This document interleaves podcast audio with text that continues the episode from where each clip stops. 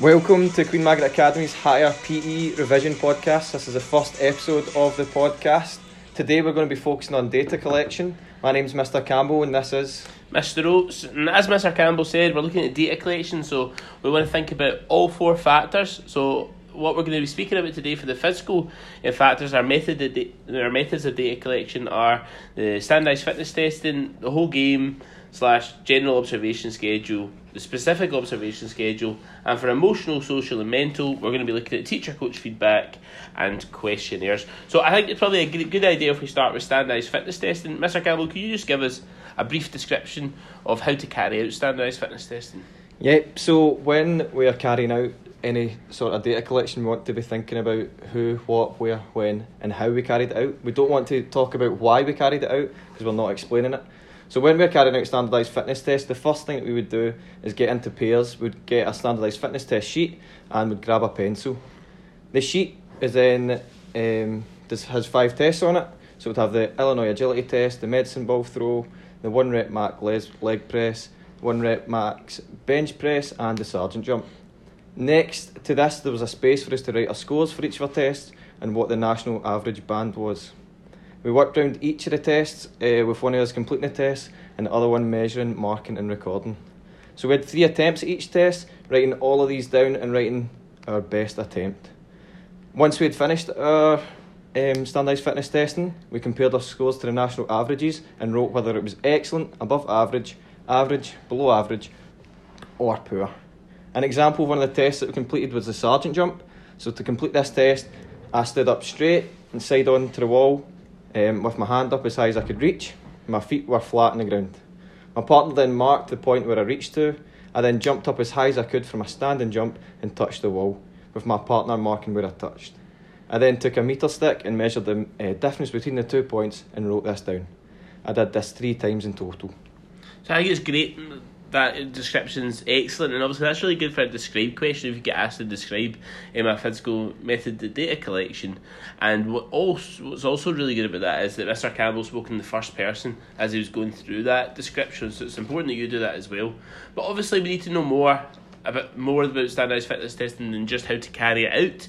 That'll help you for describe question, but if, if we think about the questions for explain, um, evaluate, and analyse, we need to understand the benefits and limitations of each of our methods of data collection. So we're going to speak through um, benefits and limitations of standardised fitness testing. So the first benefit that I think uh, for standardised fitness testing is that it's easy to set up and carry out. So the the test that we carry out in standardised fitness testing, like the sit and reach test, and the Illinois agility test, the sergeant jump that Mr. Campbell mentioned, the medicine ball throw, they are easy to set up and carry out, so they don't take a lot of time. And also, there's not um, a lot of areas where you could get confused or make mistakes when you carry out this, these tests. So that means that when you get your results, they're more accurate, and therefore you're more likely to set an accurate um, PDP for your weaknesses. Another reason or another benefit um, to the standardised fitness test is that it clearly identifies your strengths and weaknesses uh, as it's quantitative data. So we can see from the standardised fitness test if our scores are average, above average, if they're excellent in comparison to the national band averages, and then we can write down um, exactly our strengths and weaknesses, which will then inform our PDP. Um, the next the next benefit that I see is that you get a hard copy. So when we complete um, our our standardized fitness testing, we we fill out a sheet. Um, you complete obviously you complete the test three times. You fill out a sheet that shows you what your um, strengths and areas of development are, and you also date this. So that's effective for comparison because you can complete these tests under the exact same conditions. So if the, beginning, middle, and end of your PDP, you can complete standardized fitness tests in the exact same way, and you've got this hard copy, this sheet, which allows you to look back, make a comparison to see if you've improved. So the real benefit is being able to see if you've improved. If you've improved, then that would motivate you to keep training. If you've not made an improvement, that'll allow you to know you need to make changes to your PDP. Okay. Another benefit of the standardised fitness testing is that um, we have three attempts at each test, and this allows us to re- increase the validity. So the first time you complete the test, you may not. Um, you might make a wee mistake. So it could be like um, if I went to do the medicine ball throw and the ball slipped out of my hand just as I was going to throw it, that wouldn't be fair. If I got a if I got a terrible score, they might think it was Mr. Campbell's score written down. Whereas if I did if I did it over three times, I would get a score which reflected upon my actual ability, and therefore I would I would have the correct strengths and weaknesses. So our limitations. That's us done four benefits. Now, obviously, there are way more than just four benefits of um, standardised fitness testing. And if you want to know what any of the, those are, then you're able to access um, our PowerPoint slides, which are both of our higher teams pages. But we've picked out four which we think and four benefits and four limitations for each of our methods of collection we're going to speak through today that we think are maybe the easiest for you to talk about. You might not think that's the case, and that's absolutely fine if you want to pick a different benefit or limitation. But as I said, we're moving on to our, our limitations. So, um, the first limitation could be that there is a fault with the equipment. So, I'm pretty sure everybody that's um, listened to this podcast experienced the old Queen Margaret Academy and the equipment that we had at the old Queen Margaret Academy. So I remember the sit and reach box that we had, um, and it was falling to pieces. So often when we were um, carrying out this sit and reach test, your feet would actually go further than they were supposed to. So that would mean that you could get you could you you weren't getting as good a score as you might have done if you were using a proper um, sit and reach box, or if you remember the medicine balls at the old school, a lot of them had leaked, so that actually meant they were lighter than what you thought. So when you went to throw the medicine ball, you could throw it further. So if it was supposed to be a 10 kilogram medicine ball, because it leaked and it had lost a lot of the weight within the medicine ball, you throw within the medicine ball, you were maybe throwing an 8 kilogram medicine ball. Therefore, you could get a better score, and that wouldn't reflect your weaknesses, and therefore you could not set a correct PDP. So another limitation of the standardised fitness tests could be if the tests are carried out differently, scores cannot be compared. So if the conditions aren't exactly the same, um, they cannot be used as comparison because it's not going to be a true reflection on your performance. So for example, if you're completing the Illinois agility test and you mark out the area differently, so you don't put 3.3 metres between each cone, make it larger or smaller, your time's going to be different and that's going to affect the score that you get and therefore that could uh, have an, an impact positively or negatively on um, the next set of tests, which would create false data. So I'm I'm looking at this next one and I'm laughing because the next limitation is that people might not be honest when writing down their scores. Now that might seem a bit silly, but I know what I'm like and I'm really competitive. And if Mr. Campbell and I were doing one of these tests together, I would not want him to beat me. So if we were doing something like the the max bench press, even though I'm pretty sure Mr. Campbell can lift more than me, I might not write down um, my real score. Okay, and if I don't write down my real score, that means that my data is not accurate. If I pretend that I could lift 20 kilograms more than I actually can for the bench press, that might show that my bench press is a, a strength of mine when it's really a weakness, it's something that I need to work on. So that's another limitation that people have to be honest as they write down their scores. A final limitation of the standardised fitness test is that people may not know how to perform the test correctly. If you can't perform the test correctly, then you may have an amazing score, your score may be really poor. So, for a good example of this is in the medicine ball throw. A lot of people, when we're testing the power in their arms, a lot of people use their full body um, to launch the ball as far as they can go. Um, this is obviously the incorrect way to perform the test, and therefore you're going to get incorrect results like Mr. Oates mentioned to earlier. Okie doke. So that that's that's standardised fitness test, and that's us um, gone through four benefits, four limitations. But as I said, there's lots and lots more um, on the slides on, on Microsoft Teams. Um, the next method, the data collection that we're going to speak through, but actually it's actually two separate methods of data collection because obviously we use whole game observation schedule um, we're working on uh, volleyball, but we use the general observation schedule when we're working in badminton. But the benefits and limitations are the same, so we kind of group these together here, um, just so that we're not speaking for too long. You don't get too bored listening to us. But I think Mr. Campbell's going to give us again a brief description um, about how to how to carry out the whole game observation schedule. So for the whole game observation schedule, the first thing that we did um, is we were put into four equal teams. So ability levels were all spread about the class, equal ability levels. Two teams were playing against each other, and two teams were sitting off. Each person who was sitting off had a specific person in the other team who they would watch and mark their performance on the sheet they were given. The sheet consisted of a table with five columns, one for the skill, one for the number of times performed, effective or ineffective, percentage success ratio, and related aspect of fitness. Every time a player played one of the shots, the, person marking would put a tally mark in appropriate column and then either a plus or a minus, depending on if they felt the shot was effective or ineffective. The game was played um, to 25 points as a 6v6 game. Once this had been completed, uh, we changed rules, so everyone was marked and everyone had been marked. At the end, we took our sheets and we worked out a percentage success ratio, which gave us our strengths and strengths and weaknesses. To do this, we took the number of effective shots, so all the pluses, and divided it by the total number of times it was performed, and then multiplied it by 100. We then looked at the related aspect of fitness, which lets us see what aspect of fitness we need to develop um, to perform the shot better. This was then used to back up results from our standardised fitness test, which we've just um, spoken through. Excellent. So, again, that's lots of really good information. So if you get a described question, but we also want to think about um, explain, evaluate, and analyse.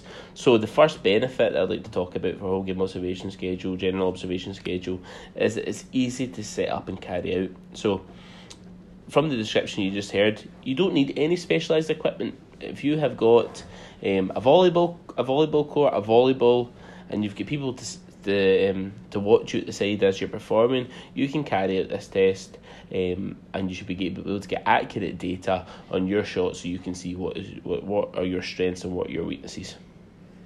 Another benefit of the whole game observation schedule is that it is easy numerical information, so it's simple to interpret. It gives you your strengths and weaknesses. So as it's put into a percentage form, you can see that your strength is going to be the highest percentage, and the lowest percentage will be your weakness, so your area of, area of development. Um, next one is the same as the standardised fitness testing. That is a hard copy because we're writing down all of our scores. Again, it comes with a date, so I can do a whole game observation schedule at the beginning, middle, and end of my um, training program. And like Mr. Campbell just said, if if I've used the num- numerical information at the start by doing a whole game observation, if I see that my spike is zero percent successful, if I see if that's improved halfway through week three to 25%, and by by week six, the end of my PDP uh, is now at 50%. I can see that it's been successful. It motivates me to keep training. If that percentage success ratio is not improving, I know I need to make changes to my PDP. I think the final um, benefit of the whole game observation schedule, the general observation schedule, is that it can be played to 25 points, so this increases the validity. It means that everyone's getting a chance to perform a variety of different shots. You're seeing the full skill repertoire, and um, the people at the side have got a chance to mark them fully. Exactly. So if I think about when I play volleyball, um, if you just marked me in my first 10, 10 points of the game, I'm, I'm a bit of a slow starter. I might not make a great start. That's not a fair reflection in my performance. So it's important to play up to 25 points. And for badminton, for the general observation schedule, it's important that you play that up to 21 points. So, limitations of the whole game observation schedule, general observation schedule, it is subjective. Okay, so if the scores, um, shots were, were successful and unsuccessful, so if Mr. Campbell was my partner and he was watching me perform and I I volley the ball up and set it up to my partner. He needs to make a decision if he thinks that's that was successful or unsuccessful. Now he might deem my volley to be unsuccessful, whereas somebody more experienced in volleyball might deem it to be successful. Um, it's a matter of opinion. Therefore, therefore, um, because it's subjective, because it's one person's opinion, what's what is successful and unsuccessful, the information may not be accurate, and therefore you might focus on the wrong weakness in your PDP. Um, another limitation to this is not all shots were on the observation schedule. So in volleyball, um, we don't have the tip at all. If you the person marking you sees this in the game, they might put this down as a different shot. Uh, you're not getting a true reflection of your full performance. Or in badminton, you could have the forehand drive, and um, it's not on the sheet either, so it's not giving a true reflection of your performance. Okay, so um, the next the next limitation would be the person marking may not have experience of the sport. So, as many of you are aware, that in the higher class, some of you have not played very much volleyball. Um, therefore, you might you might not have a lot of knowledge of the sport, and if you don't have a lot of knowledge of the sport, and you're asked to to mark uh, how effective somebody's spike was, how effective somebody's serve was, you might be making a decision on something that you're not aware of, or you might not even know what every shot is um, that is on the sheet. If we had a whole game observation schedule sheet that said uh, the pancake, some of you might, I mean, the sheet doesn't say the pancake, but if it does, some of you might not know what the pancake is. Therefore, you wouldn't be able to, to mark when that shot was played and how effective that shot was. The final limitation uh, we're going to speak about today is the person marking you may become distracted. For example, we've witnessed it many times. People are speaking about you're sitting at the side of the, the court and people are speaking about um, the football that was on, some drama that's happening in the class, and you get distracted. And this means that you might miss some either effective or ineffective shots, and therefore the information that you get from your data collection is going to be false or inaccurate. I think, and you know, this is a, a separate limitation, but I think that if you think about the general observation schedule in particular, badminton is such a fast paced sport that it can be difficult to mark the sheet and keep up with what's happening in the court some uh, some of the times, and you might just miss that, and therefore the data that you have collected for your partner is inaccurate, and it is more difficult for them to set an effective PDP. So, um, the next um, method that we're going to move on to is the specific observation schedule. So, Mr. Campbell's just going to give us again a description of how to carry out a specific observation schedule. So, this specific observation schedule is for badminton and it's looking at the overhead clear. So, for the specific observation schedule, um, we would get into threes. So, we'd have two people performing and one person marking. Now, the person marking would be focusing on one person performing. When we're looking at the overhead clear, um, one partner would be feeding the shuttle to the partner who's then going to perform the overhead clear until they get enough data.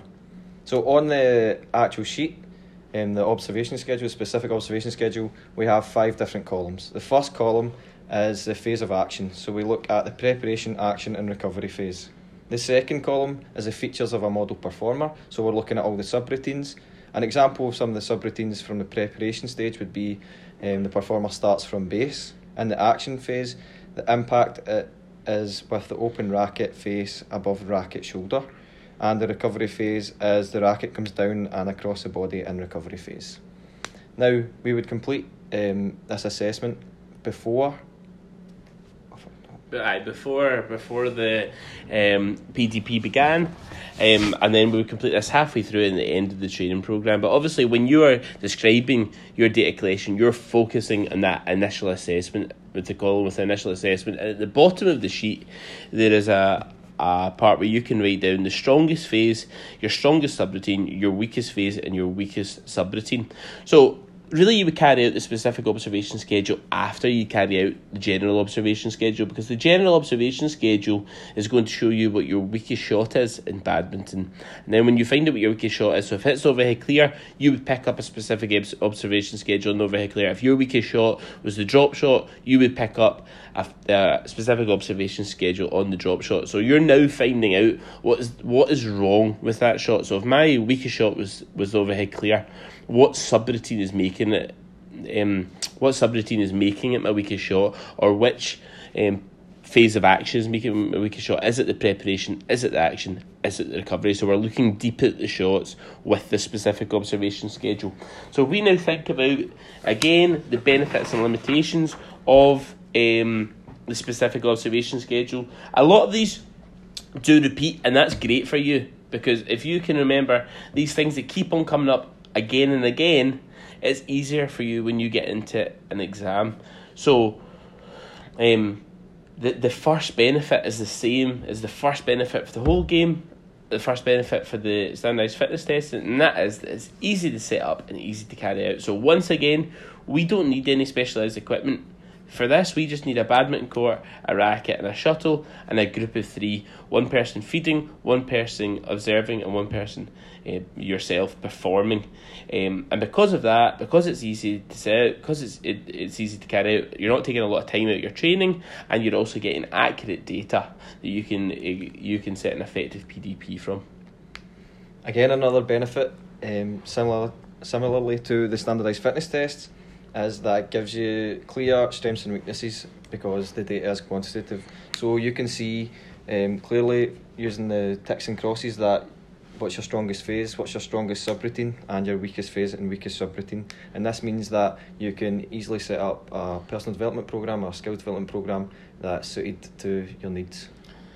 Yep, and again, the third benefit is the exact same as um, the previous methods of data collection. It's that it's a hard copy that can be used for comparison. So again, you've you have this sheet, you have the date in the sheet telling you when you carried it out, so you can see at what point in your PDP it was carried out, and you can make that comparison through the ticks and crosses um, that Mr. Campbell mentioned. So if I was doing the overhead clear and the first time round, um, if I think about back the back shoulder drops say I, I had four crosses and four ticks in that um, in my initial assessment. When I looked at my halfway through training program assessment and I had increased that to um, six ticks and two crosses, I can see that I've made an improvement, and this will motivate me to keep training. So the final benefit is that we do at least we perform at least eight shots um, at each subroutine to increase the validity of um, the data. So by doing this, it means that we're getting a lot.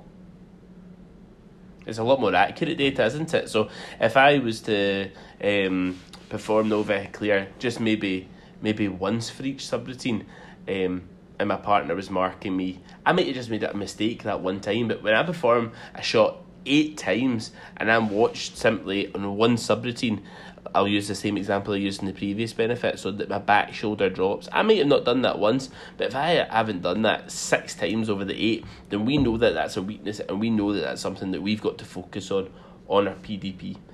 So let's move on to the, the limitations. So um, the first limitation is that it's subjective if the scores um, shots were successful unsuccessful. So just like with the whole game and general observation schedule, this is just the person that's watching you's opinion.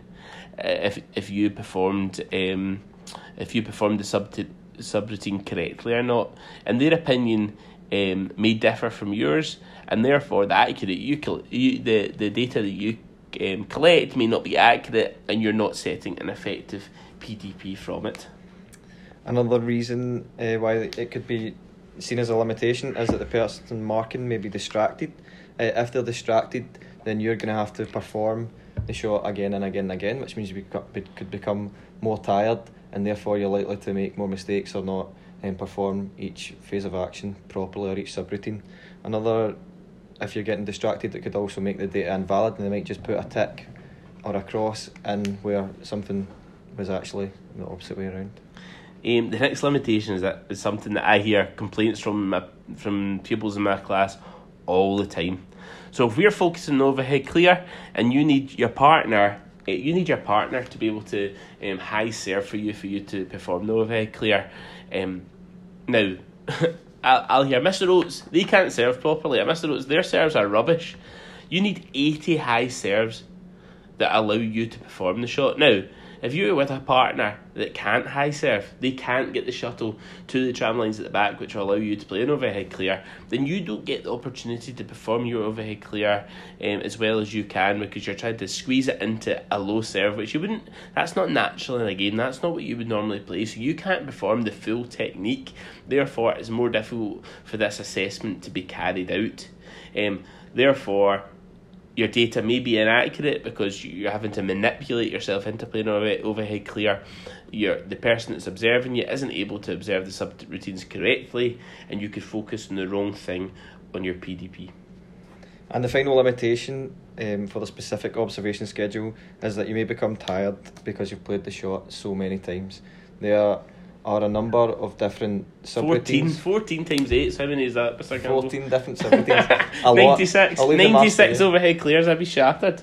96 overhead clears, so it's going to take a lot of energy, a lot of concentration um, for you to, to focus and perform and be thinking about um, performing under pressure constantly. It's going to be very difficult, so you are going to become tired and um, it might it might have an impact on your results. Okay, so now we're going to move on to look at our um, emotional, social, and mental methods of data collection. So they're teacher coach feedback and questionnaires.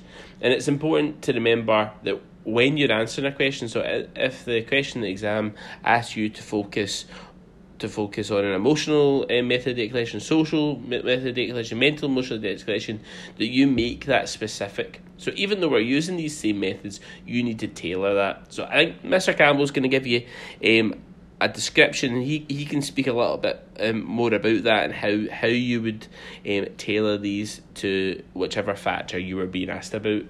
So the mental, emotional, and social um, teacher coach feedback are all very similar, minus the factors or the sub factors that are on the sheet.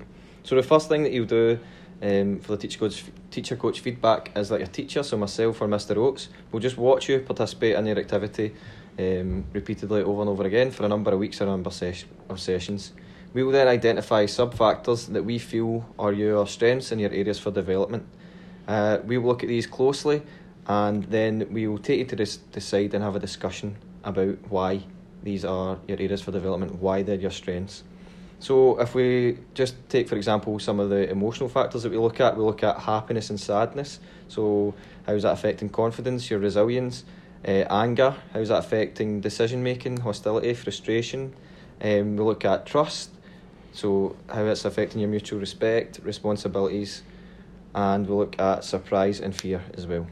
So once myself and Mr. Oates have given you um, had a wee discussion with you, given you some feedback on your strengths and areas for development, you then go away um, to a quiet place, maybe the side of the court or into another room, and you're going to fill out exactly what we discussed. So you're going to fill out um, two different strengths, and really importantly, why they were a strength.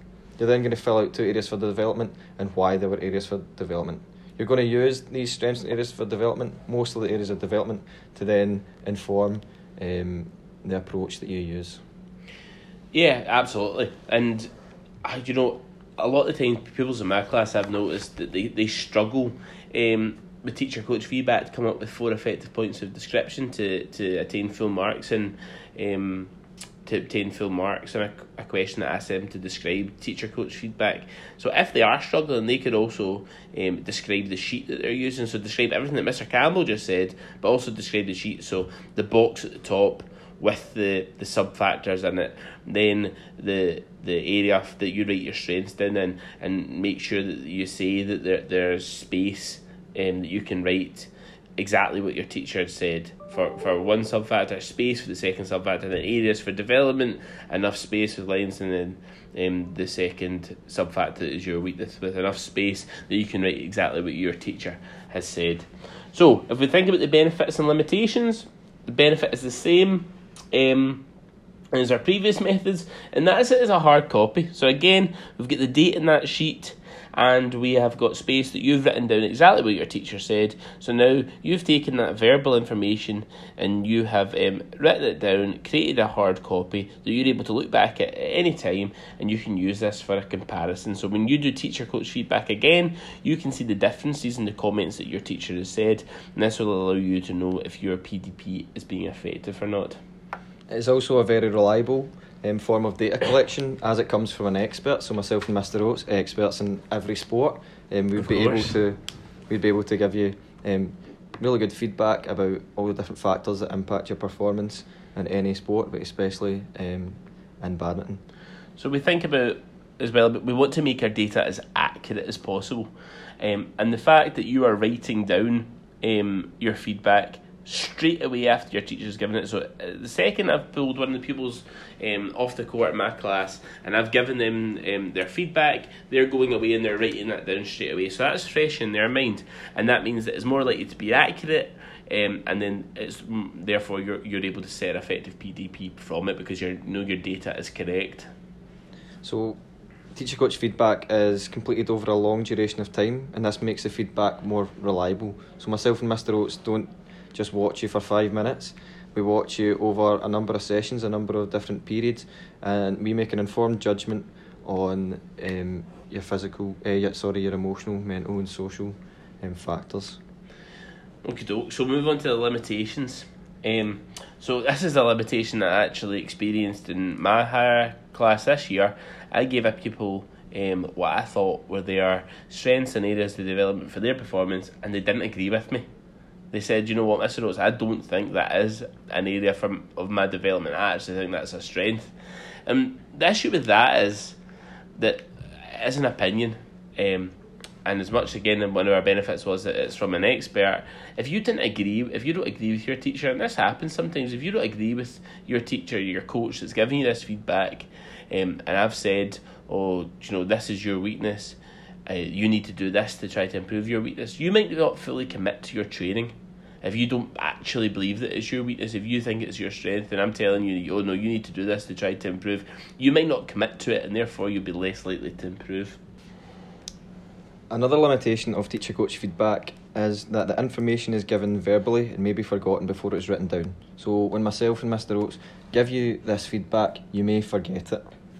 The next limitation is that it's difficult to compare qualitative information. So if you think about quantitative information, it's really easy to make a comparison with that. If you look at your score that you got in your sit and reach test, and you saw that the first time that you did it, you got a score of three, the second time you did it, you got a score of five, this shows you you've made an improvement. But it's a lot more difficult with qualitative information. So, qualitative information um, and teacher coach feedback, it's just words, it's just things that your teacher has said to you. So, if I've described um, your decision making, if it was your mental teacher coach feedback, if I described your decision making and effective decisions that I believe that you made in court, or ineffective decisions I believe that you made in court, and then I did the same six weeks later, it can be difficult to make a comparison there to show an improvement. Therefore, it is a lot more difficult to see if your PDP has been successful or not. So a final limitation of teacher coach feedback is that it's difficult for your teacher to see what's going going on inside your head. So myself and Mr. Oates can make informed decisions um, based on your body language, based on your facial expressions, or the type of shot you play. But we don't really know what's going on inside your head. We can't really see um, all the time if you're angry or if you're scared, if you've got fear, um, if you're surprised, and therefore that might have a negative or a positive impact on your results. Um, so next we're going to move on to uh, questionnaires. So again, this can be for emotional, social, or mental. And Mr. Campbell is going to give us um, an answer to a describe question for one of these. So again, I'll just speak through this as if I was completing the questionnaire sheet. So, in order to complete the questionnaire, I took a questionnaire sheet after training and sat at the side of the hall to complete it. The sheet had 15 statements such as I struggle to t- stay calm and think clearly under pressure, and I perform better in practice or less important situations. I had to carefully read each of these statements and give myself a rating of 1 to 5. 1 meaning I never feel the, the way the statement is describing, and 5 is I often feel the way the statement is describing. After completing my rating for each statement, I added all my scores together and then used my overall score and compared it to the scoring key. The lower the score is, the better I'm dealing with my emotional factors. So that was a really good description for um, an emotional questionnaire question. But again, you could be asked to describe uh, questionnaires for social or for mental. So it's just about changing uh, those sub factors, changing those statements uh, within the questionnaire. But the benefits and limitations they remain the same. So again, the first benefit we're looking at is that it's easy to set up and carry out. So this really doesn't take a lot of time out your training. Uh, to fill in the questionnaire only takes about five minutes. Um, therefore, you're not missing out a lot of your training. There's no specialised equipment because it's just a sheet uh, with statements written on it that you're making a judgment against. Um, therefore, you're more likely to be accurate with the data that you've collected, and therefore, you're more likely to set an effective PDP. It also clearly identifies your strengths and weaknesses um, as it is numerical information. So you know that the lower um, the scoring key, um, the more of a strength it is. The higher on the scoring key you are, if it's closer to five, then um, the more it's going to be an area for development. And again, the next benefit is something that we've spoken about in every method data collection so far is a, is a hard copy which can be used for comparison. So you you um, you keep that the questionnaire sheet and it's got the column for um, before PDP and you've got a column for after PDP and you're able to to see your improvements as it is written down um, and you're able to make a comparison between the score that you got before to see if your score has improved by getting lower or you've not made improvements and this will show you if your PDP has been working or not. Furthermore, you can compare your scores to national averages um, which means that you're able to see if you're performing above average, average, poor, um, or good compared to other people your age, and you can see if it is a real strength for area for development. And that's what the scoring key at the bottom of the sheet really shows you, um, the questionnaires, and you're able to make that direct comparison to see if it's a strength or weakness. So, we're moving on to limitations. So, the limitation of this is that there's no in depth feedback available. So, you are um, scoring yourself against these statements, but you just have to put a number down about how you how you believe you compare to that statement. You're not not able to make any kind of additional comment. So you might think, oh, you know, th- this is the number I would give myself, but I want to say more about that. I want to say more how I feel about that. You are not given that opportunity. Therefore, there's a limitation to the data that you collect here, and it doesn't. It may not show effectively what your strengths and weaknesses are, and therefore you're not as likely to set a specific PDP.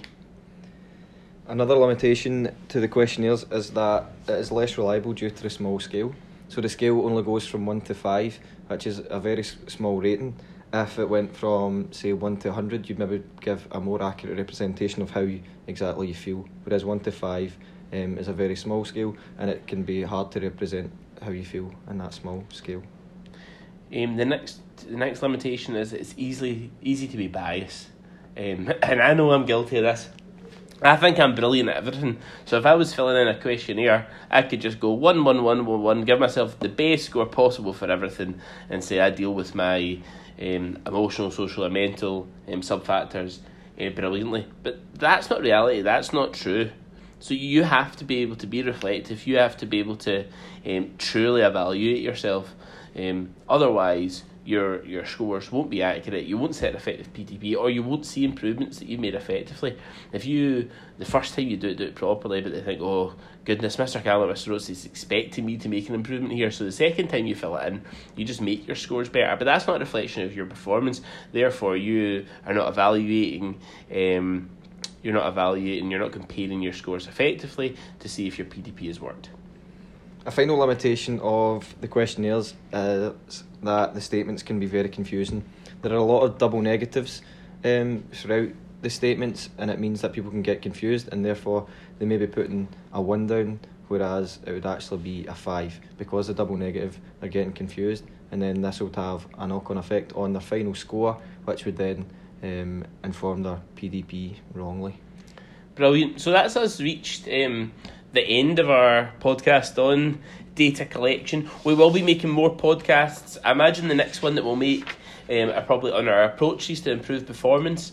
But we want to do that once you've experienced all those different approaches, and we're just moving on to our volleyball block now. So that's probably that'll be soon coming up. But um, again, this was to help you for tests, to help you for exams, and we hope that we hope that it's been useful and we hope that um, you'll continue to listen to our, our, future podcasts when we talk about approaches, we talk about methods of monitoring, and we talk about the mandatory information um, within the higher course. Yep, excellently summed up, Mr. Oates. Thanks very much. Have a great day, everyone. Cheers, thank you.